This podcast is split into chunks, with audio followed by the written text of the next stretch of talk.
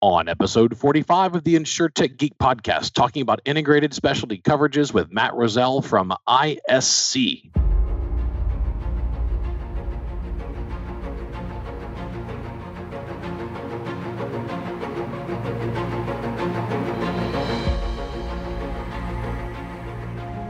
The InsurTech Geek podcast, powered by JBKnowledge, is all about technology that's transforming and disrupting the insurance world. We'll be interviewing guests and doing deep dives into specific tech we see changing the industry. We're taking you on a journey through insurance tech, so enjoy the ride and geek out.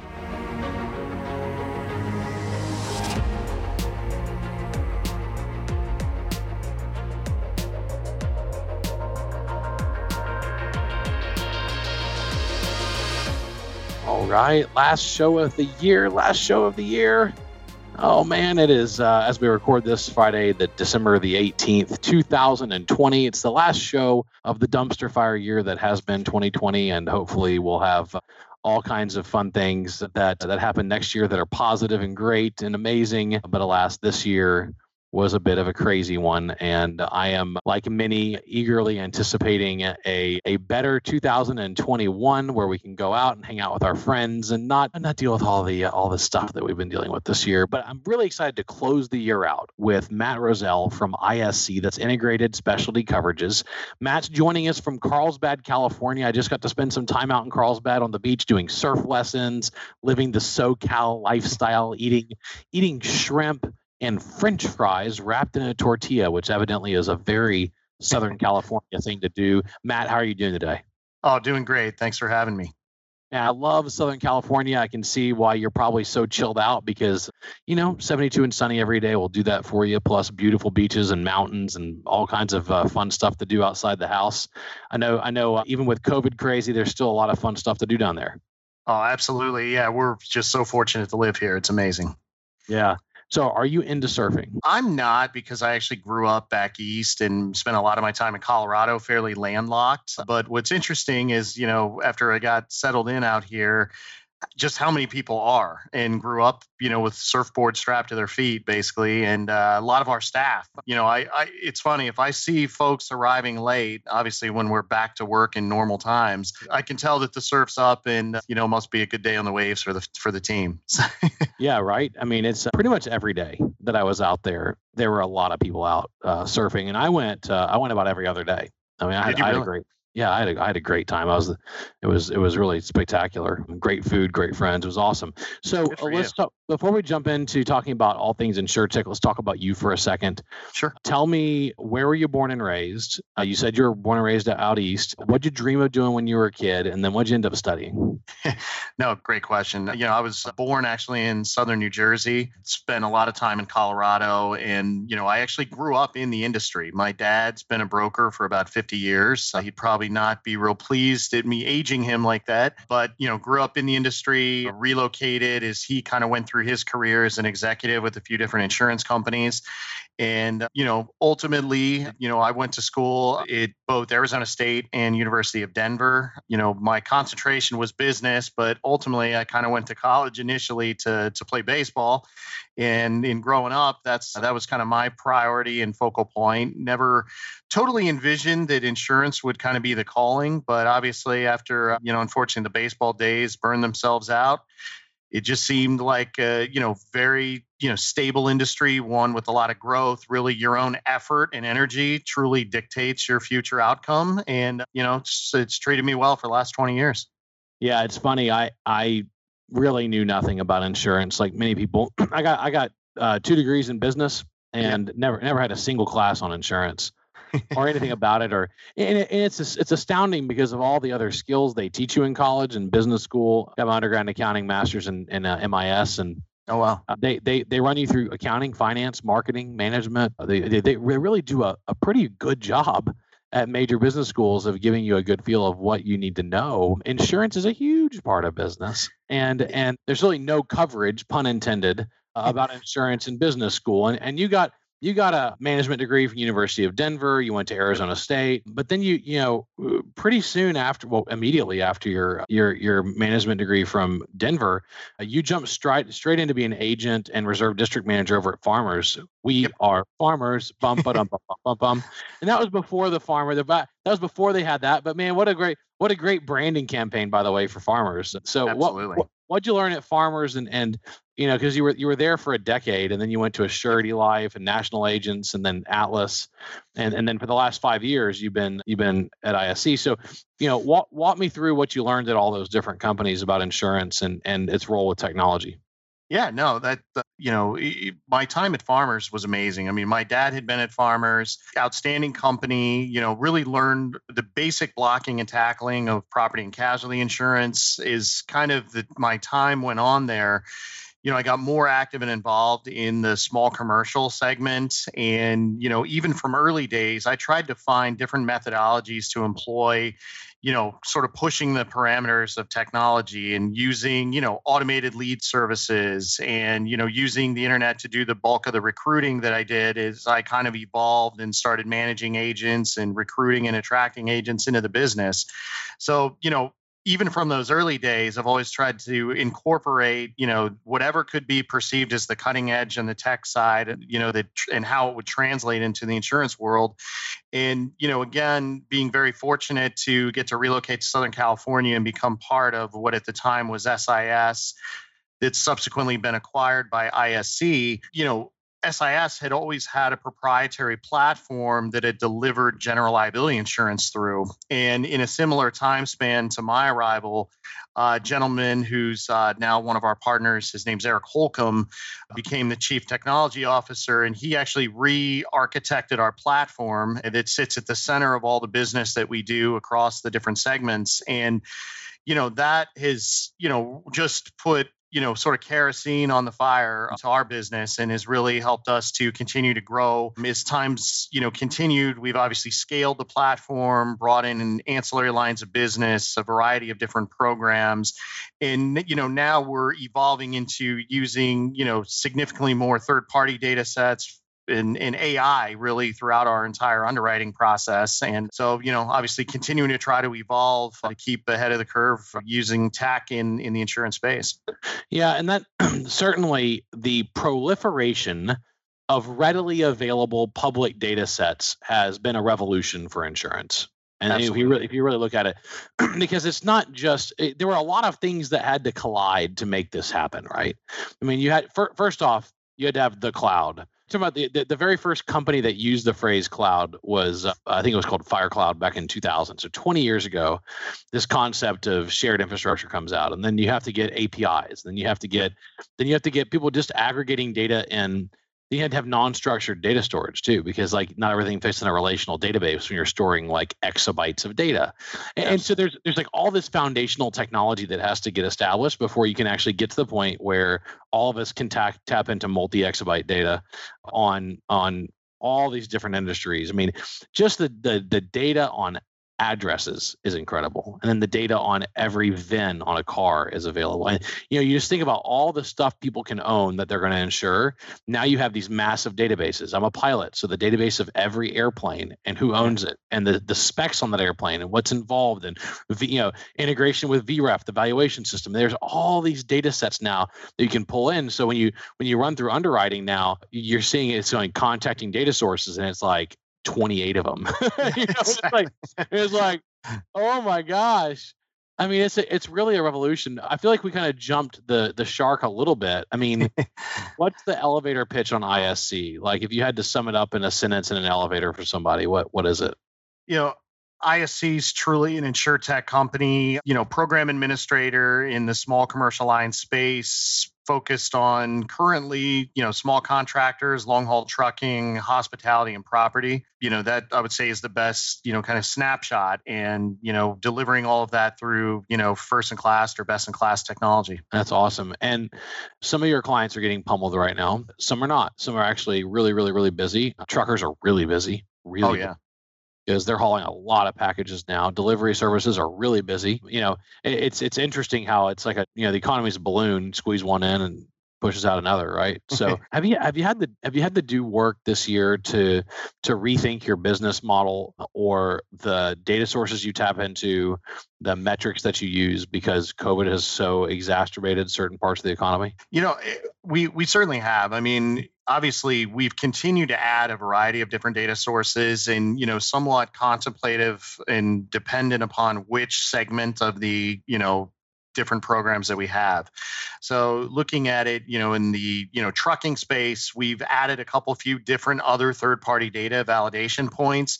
And again, we've been fortunate to be availed additional capacity this year. And like you mentioned, it's we've seen significant growth in that vertical, but when that growth comes regardless of the industry segment you know you often have to be you know overly concerned about what potential losses you know could arise. So obviously that third party data accumulation validation you know better in, and articulating that to the underwriting team more effectively have been a lot of the you know elements that have centered around that particular segment that we're in. You know we've launched a couple property programs this year. Again you you talked about the the you know readily accessible amounts of public data.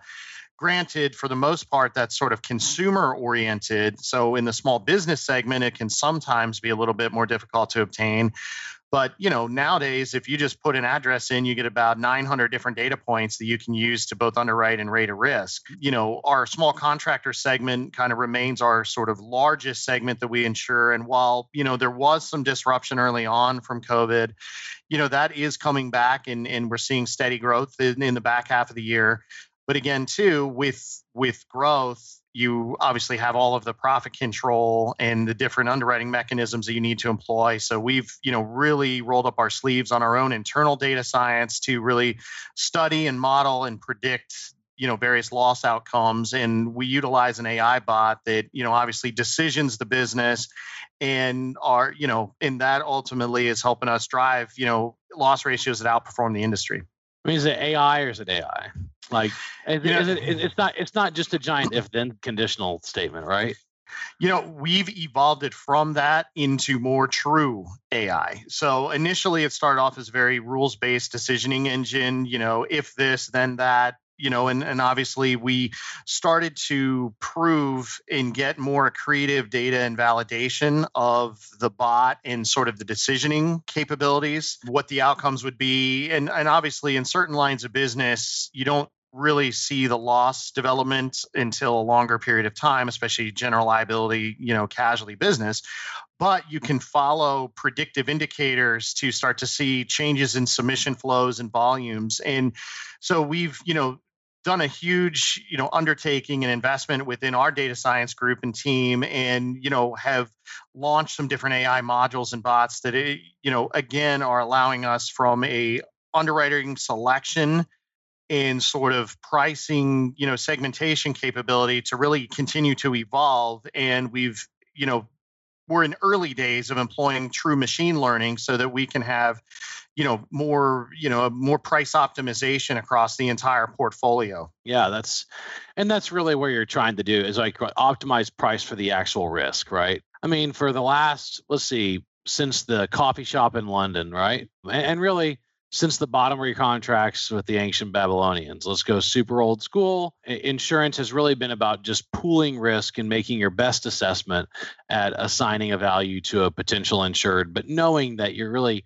it's hard to measure the the individual risk at the individual insured level you're just looking at your pool right and we're really getting into a kind of a different kind of insurance now we can track so much information that we're we're we're really tapping in like a, like an auto you know when, when we're getting into driving patterns and habits and OnStar has a partnership with Progressive and so you don't even have to install anything you just connect your two accounts and now Progressive yeah. knows ev- everywhere you drive and how you drive, how you brake, and how you start and stop, and they give you a score, and then they change your rating. It's it's really a total totally different type of underwriting. And the same thing if you can track in work comp, and I, I'm I'm very very very involved in the construction industries, so okay. we can we can speak about you know work comp for construction and let's say you you, know you've got some really nice machine learning systems like SmartVid that are tracking SmartVid IO that actually tracks worker activity and movement and can measure yep. PPE compliance rates on the job site. Uh, that changes how you rate a work comp policy, right? If no one's wearing PPE, then all of a sudden you got to change the rating.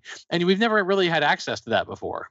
Absolutely, absolutely. It's it's quite remarkable, and and you know kind of went down the path of workers comp and you know you think about what are the appropriate job movements that one could be following and kind of what falls within and, and outside of the parameters and obviously most typically from what our experience has been in the small contractor segment is you know it's when folks push the envelope a little too much and are working at height depth that they shouldn't be or taking an inappropriate angle when when performing a certain type of work that obviously again too if you can incorporate pricing or some sort of warning system about that as early as possible obviously you're going to curtail or mitigate what the potential for loss would be. Hopefully. Yeah. let's talk let's talk about the insurance market this year because it's a wacky year. Markets have hardened up. Reinsurance is like eh, uh, in particular around property, a hurricane. Uh, you have, you, you, we got through ha- halfway through the Greek alphabet on our hurricanes, and the, the reinsurance market is totally hardened up.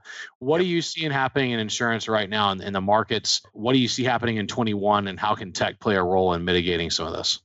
You know, I, I, would concur 100%. I mean, a significant hardening is what we're experiencing. We're also seeing that, you know, the reinsurance community, and we're fortunate that, you know, we've built long term viable partnerships with, you know, in the neighborhood of about 30 different reinsurers. But, you know, many of them, obviously, whether it's casualty focused or property focused, have just, you know had battles with overall profitability. And you know we're seeing that the terms that are being put forth are you know a little bit more restrictive or limited or they're you know looking at caps to be in place you know for loss and and limits to ECO and XPL cover. You know a lot of folks are constrained by the amount of capacity that they're able to come up with for the upcoming year. So you know certainly seeing that that sort of reinsurance pressure is obviously you know passing itself down through the entire value chain and you know looking at it from a pricing perspective too you know you're you're getting a significantly higher you know premium per exposure whether it's in the construction space or per power unit in the trucking segment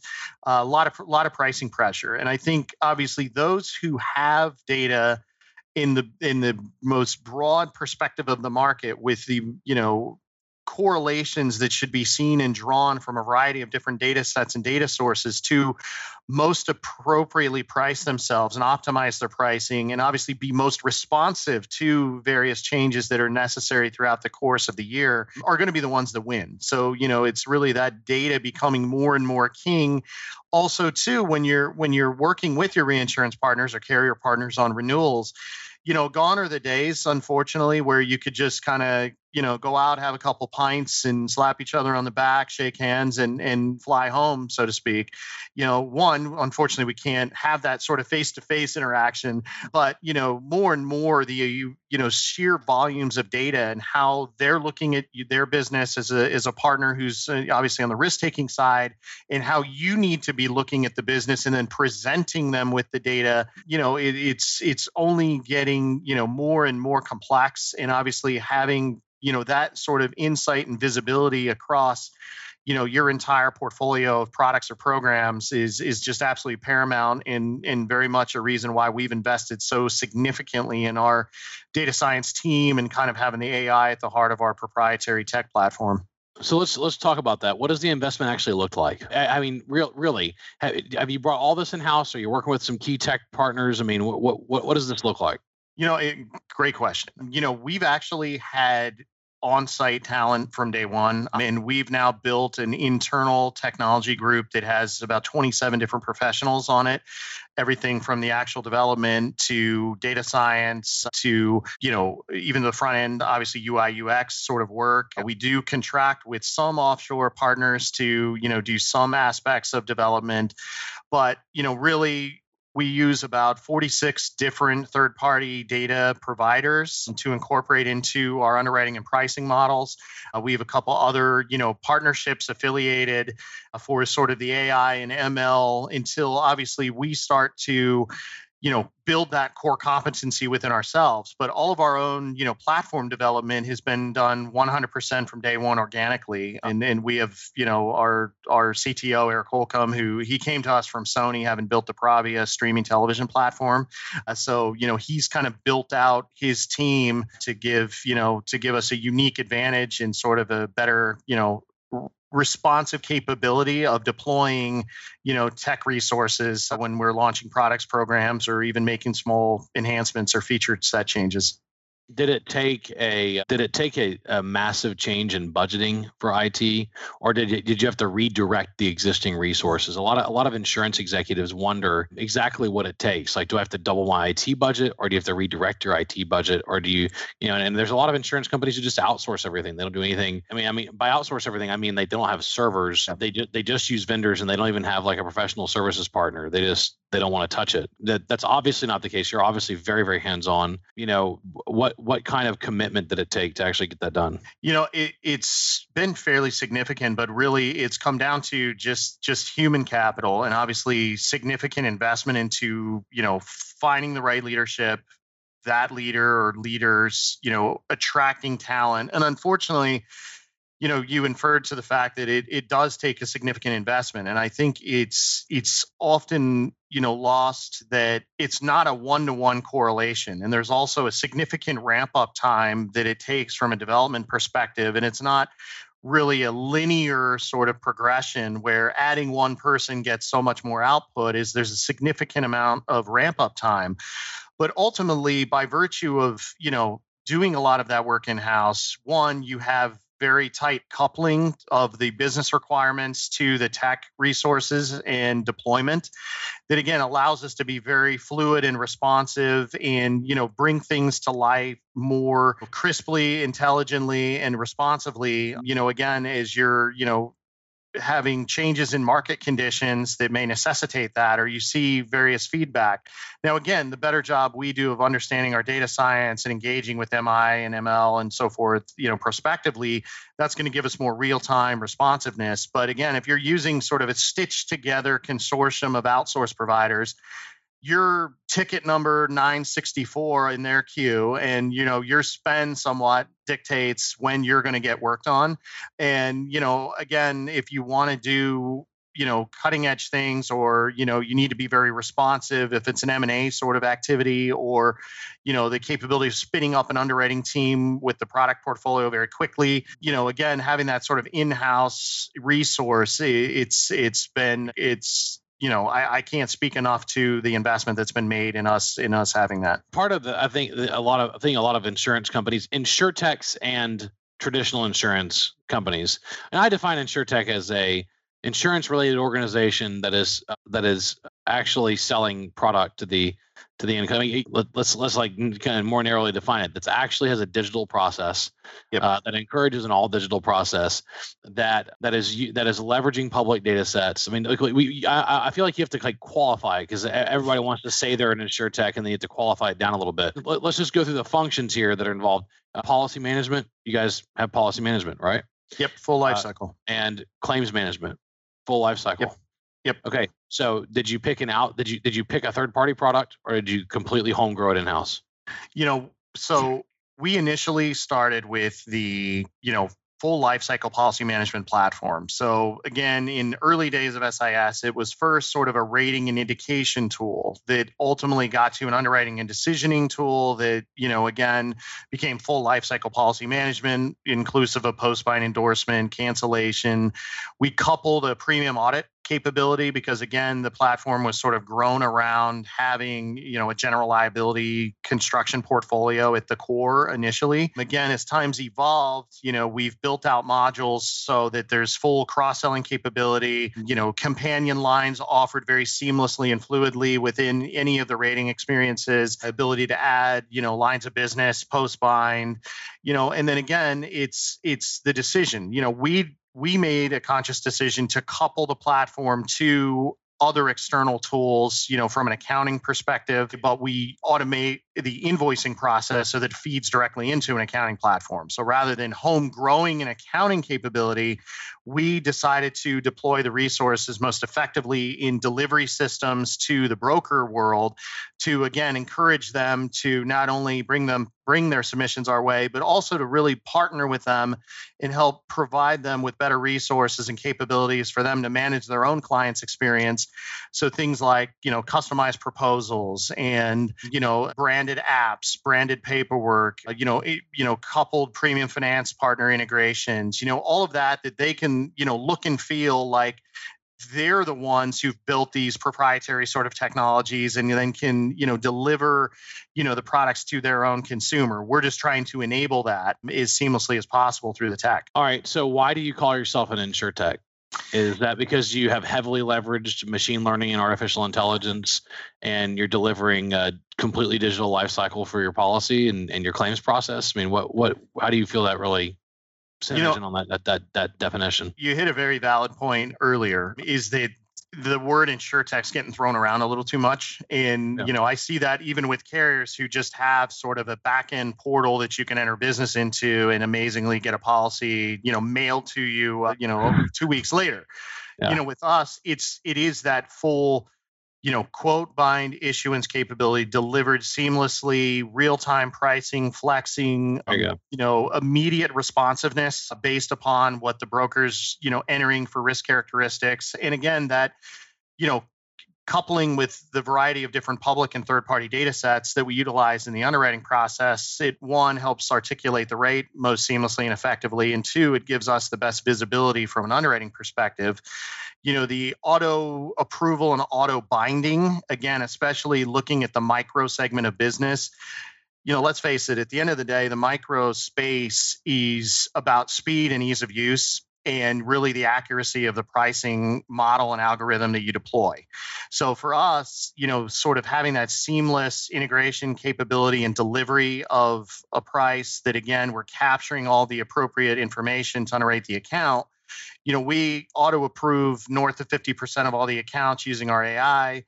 And that in turn, you know, gives us, you know, at worst, a better insight into the underwriting perspective so that, eh, you know, for those that don't fall within the auto approval appetite, we cue the underwriter in specifically as to what they need to review and look for so that they can you know, be as responsive and as fast as humanly possible which has really again helped us scale you know our operation without having to add a you know sort of a you know linear amount of headcount as as the programs have grown and expanded and with you know integrated tools for dig- digital signatures and or you know we want a live app in in in the 2021 timeframe that again all of those can be delivered seamlessly. And again i would say that kind of fits that insurtech definition is who is your end client? Our end client happens to be brokers today and we're making delivery systems that enables them to more effectively run their business and issue policies in the matter of minutes. So that that i would say is is kind of where my definition of calling ourselves an insure tech would fall. Yeah and, I, and as you as you were saying that i was i was actually just hitting some bullet points. I, I need to write a i need to write a linkedin blog now on on on like here's your qual here's your criteria for qualification uh, real time quote bind cover claim yep. uh, pu- public data source use paperless and digital scalable infrastructure, nonlinear headcount with premium. And I'd also say, you know, the creative use of machine learning and artificial intelligence. And that that's, I mean, as I've interviewed, what for this is my 45th uh, episode of this podcast. And we've gotten to do a lot over the last year. That I, I keep kind of circling back and circling back on that. That I think that's the you, have got to really kind of narrow the definition and make sure that you're not lying to yourself because there's yeah. a lot of insurance companies out there I think are lying to themselves because they they all right. Let's be honest. They want insure tech valuations. I mean, let's look at the Seeking yeah. Alpha rant. Seeking our, our Alpha wrote an article two days ago on Lemonade, and they pointed out some really interesting things. Uh, they, if you look at this, Lemonade is a six billion dollar valuation company that has booked 10.5 million of net earned premium. That would put their annualized price to premium multiple at 143x. For and and they say for reference, Progressive trades at 1.4x yeah. annualized annualized Q3 net earned premiums. So it's unbelievable.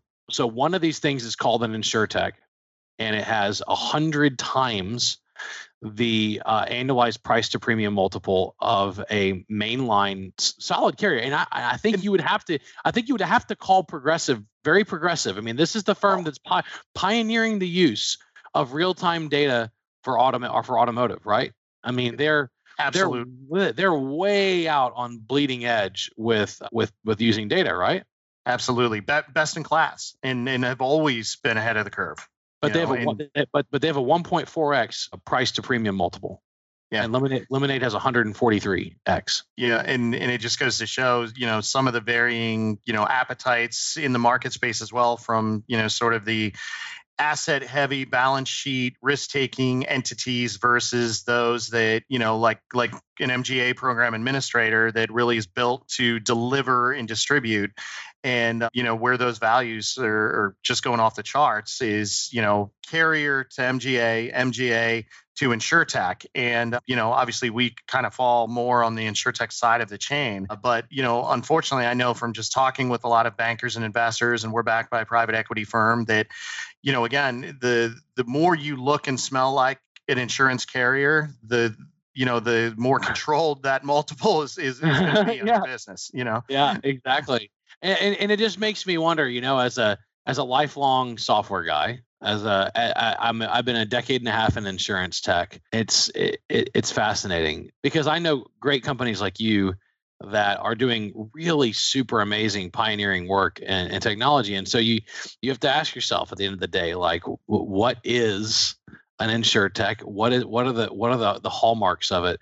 And, of course i'm i'm a bootstrap guy. I i, I like profitable companies. And yeah. and and so i always look at in particular underwriting profit. And i've been amazed at at in some companies in the industry at their lack of focus on underwriting profit right? Like it's just it's yeah. they they, they uh, subsidize it with investment returns which now is getting pummeled. One of the reasons the market's hardening right?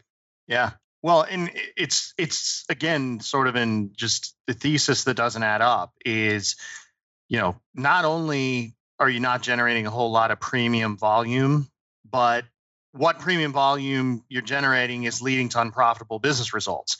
So, yep. you know, that sort of divergence or intersection at worst where you know profitability from a risk taker's perspective is coupled with profitability from an investment return perspective you know in in again these valuations where you see again, uh, you you mentioned the sort of the ratio being 160. It's just unbelievable that you know a lot of longer term carriers now have market caps significantly below you know where some of these insurtech valuations are headed. Yeah, and so we're gonna have there, there's gonna at some point there's gonna have to be a reckoning of some sort, right? I, either the insurtechs are gonna have to deliver rampant profit and revenue growth to justify because you know large valuations are really centered around growth expectations right all day long Yes, if you're not growing, you don't have a lot of value in the private equity or the public markets. And if Correct. you are growing rapidly, but that growth hinges on an expectation that one day you'll be profitable. And so if your business model is contingent upon never achieving profitability, then you have a problem. We saw that in those S1s that were released by by some companies earlier in, in the year that you know and again i'm in both the construction and insurance spaces so yeah. i've been in construction tech for just as long as insurance tech i built and operated and sold a, a software company there called SmartBid and and mm-hmm. uh, you know learned learned a lot through that process about valuations and companies and profitability and also the beautiful intersection of insurance and construction people always ask why i only work in in two industries. I've got 200 and you know 30 employees dedicated solely to insurance and construction. That's it. It's only wow. two industries that we that we work in, and it's because the two industries are so heavily reliant upon each other. Yeah, uh, construction does not work without insurance. Just w- just wouldn't function. It's it's too high risk Absolutely. to not ha- to not have some well capitalized carriers there, and uh, and so I, I am I am convinced that at some point the, the day of reckoning always has to come in all cases for all businesses in all circumstances. You know, absolutely. I'm, I'm, I'm old enough to have ridden out the the dot com boom and bust, and uh, the 9/11 bust and then the 08 bust and the to remember the S&L saving the S&L crisis of 87 and yep. you know it's like uh, my favorite my second favorite sci-fi show Battlestar Galactica. The the, the, the famous phrase from BSG this has all happened before and this will all happen again you yep. know? Absolutely. So so since since we're in a, a cyclical you know life and cyclical, cyclical business cycle what do you think's next? Because you're already doing everything we talk about on this show. You're doing all of it. So, what do you think now is actually cutting edge? Because machine learning is no longer cutting edge; it's now normal. You know, that's a great question. I, I think that you know, again, because the curve's been so you know long and or you know drawn out for a lot of carriers or reinsurers to try to adopt any sort of technology you know it's allowed a lot of fast movers and people who are from you know more the tech world to enter the industry. And unfortunately i don't think that they've yet proven themselves from a risk taking perspective that ultimately, like you said, the day of reckoning will come. And unfortunately, I think that that's going to perhaps inhibit some of the capacity providers' willingness to throw as much um, investment into some of the insurtechs unless they've proven themselves or have sort of a deep, you know, amount of bench strength, you know, from the insurance world. Now, with that said, again, the the capability of delivering product effectively and doing that through the technology is is at the end of the day paramount. So I think you're going to find that, you know, an MGA like you know model or a program administrator model where you're kind of sitting in the middle of the ecosystem where you're working through brokers i think you know the, uh, those who can invest appropriately there and not just engage sort of that direct to consumer capability because again commercial lines is a little bit more complicated or sophisticated or at least you know on, when you start going up market you know broader amounts of underwriting or you know or you know significantly greater amounts of data are necessary to appropriately underwrite exposures that again someone who can bring that you know underwriting acumen and recipe by utilizing third party data sets and validation and have the most responsive pricing and capability and predictive analytics um, and predictive modeling that's ultimately going to be the one that sort of steps ahead. So somebody being able to deliver to the you know commercial line segment a variety of different industry you know targeted programs in a seamless manner whether it's you know quasi direct to consumer or broker enabled delivery is going to be the one that wins. You know, folks are somewhat perfecting it on the personal line side of the house, but really there aren't a lot of, you know, folks getting into the small commercial space and that's really where, you know, our focus, you know, resides. Sure, that's awesome. So, what do you see going on in construction right now and how do you think tech can help it? It, it can help it immensely. I mean, you know, at the end of the day, it depends on sort of the the piece of the construction, you know, industry that you're focused upon. But it, you know, the net net is contractors need appropriate coverage to perform work and they need to be able to get a certificate of insurance effectively to whoever they're working for, right? So, you know, one thing that we've prided ourselves on is sort of, you know, obviously quick quote bind issue. Get the policy and the certificate as fast as humanly possible so that the contractor can go perform his work and do what he's best at doing. I think additional enable, enablement is going to be you know at the forefront of you know helping these contractors manage their insurance requirements more effectively and certificates i think that you know the overall, you know, we've actually invented an app, a mobile, you know, sort of wallet card that again, it's tech that doesn't really exist today. And and you know, you would have to have sort of a capability eh, from a GC level to, you know, read the QR code and be able to, you know, see in real time whether or not the insurance is enforced. But I think technologies like that that take sort of this manual paper process that's delayed by days and days and days from, you know, getting folks out in the job in in working eh, you know anything that can be done to better facilitate that entire exchange of certificate of insurance and proof of cover and then mm-hmm. obviously closing the loop on that is you know from a claims perspective is you know those who run TPAs or those who have programs that are you know managing sort of the claims processes is again you know understanding taking in the claim triaging the claim appropriately understanding if there's coverage you know getting the appropriate policy years tagged you know that sort of enablement on the back end from the loss perspective and appropriate reserving you know all of those are things that still haven't even really been contemplated in this insure tech space. You know everybody's so worried about front end acquisition and obviously reaching out to the consumer and that whole distribution and acquisition element is important but you know the post bind part of the of the work is really where every where the rubber meets the road. And any enablement on the back end that facilitates endorsement behaviors certificate delivery you know and, and certainly claims management and effective you know loss ratio management on the back those are going to be the folks who I think start to shoot past those who are really novel at building front end delivery systems. Yeah. So I've been in the certificate of insurance collection, tracking, and issuance business for a decade yeah. with my uh, product SmartCompliance. Yep. And I, I, keep just saying, this is insane. This is insane. We're, we're using static documents to define a dynamic variable, right? Whether or not you have insurance in force dynamic. That changes yeah. every day by the minute. by the by the minute.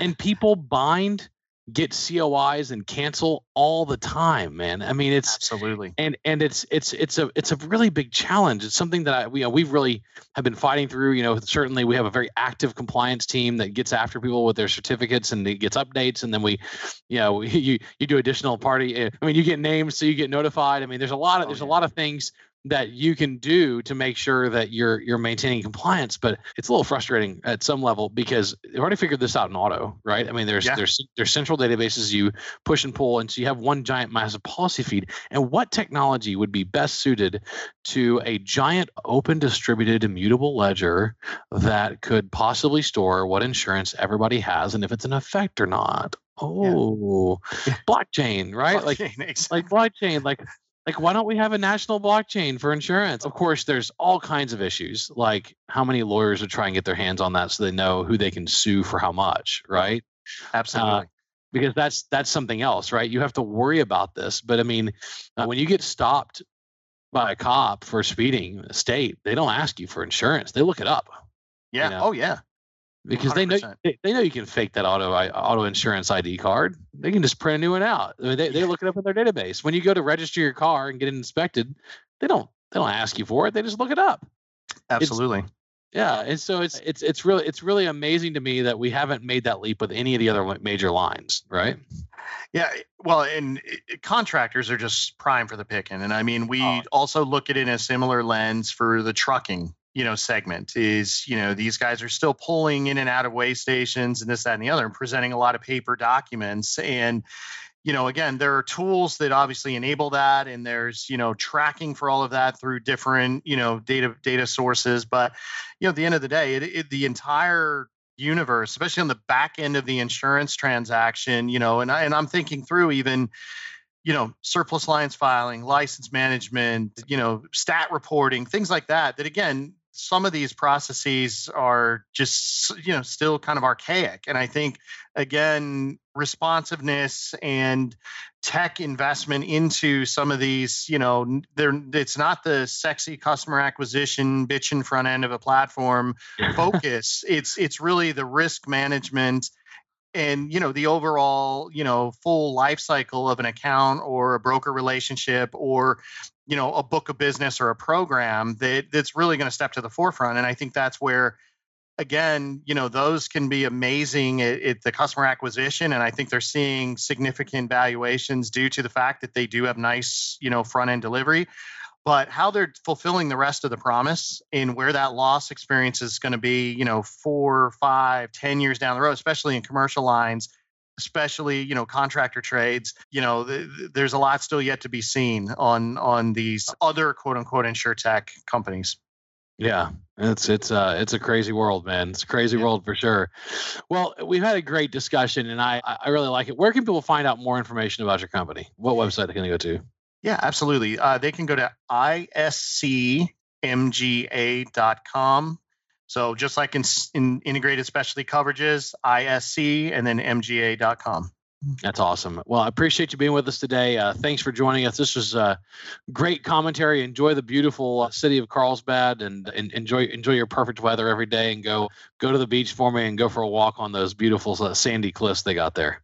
Well, thanks so much for having me. And, you know, I hope everybody has a happy holiday and, and let's make 2021 even better than, uh, than 2020. Yeah. Uh, I think, I think, I think there's a good shot it's going to be better. And I'm, I'm, I'm an eternal optimist. I, I had a lot. I actually had a lot of fun this year. Of course, it was a pretty intimidating year. Uh, I want to thank all of our listeners out there for listening to the show. Uh, wish you a Merry Christmas, Happy New Year, Happy Holidays. Enjoy the time with your family. We're going to take a couple weeks off from the podcast. We'll be back after New Year's uh, with our next set of interviews and episodes of the InsureTech Geek podcast. Uh, appreciate y'all listening to us, and certainly it's been a hell of a lot of fun. Uh, this has been the InsureTech Geek podcast powered by JBKnowledge. It's jbknowledge.com. It's all about uh, technology that's transforming and disrupting the insurance world. I've been your host, James Benham, jamesbenham.com. A big thanks to Jim Greenley, our podcast producer, Kara Daltonaro, creative producer, uh, and thank you for joining us today. We're taking you on a journey through insurance tech. So enjoy the ride and geek out.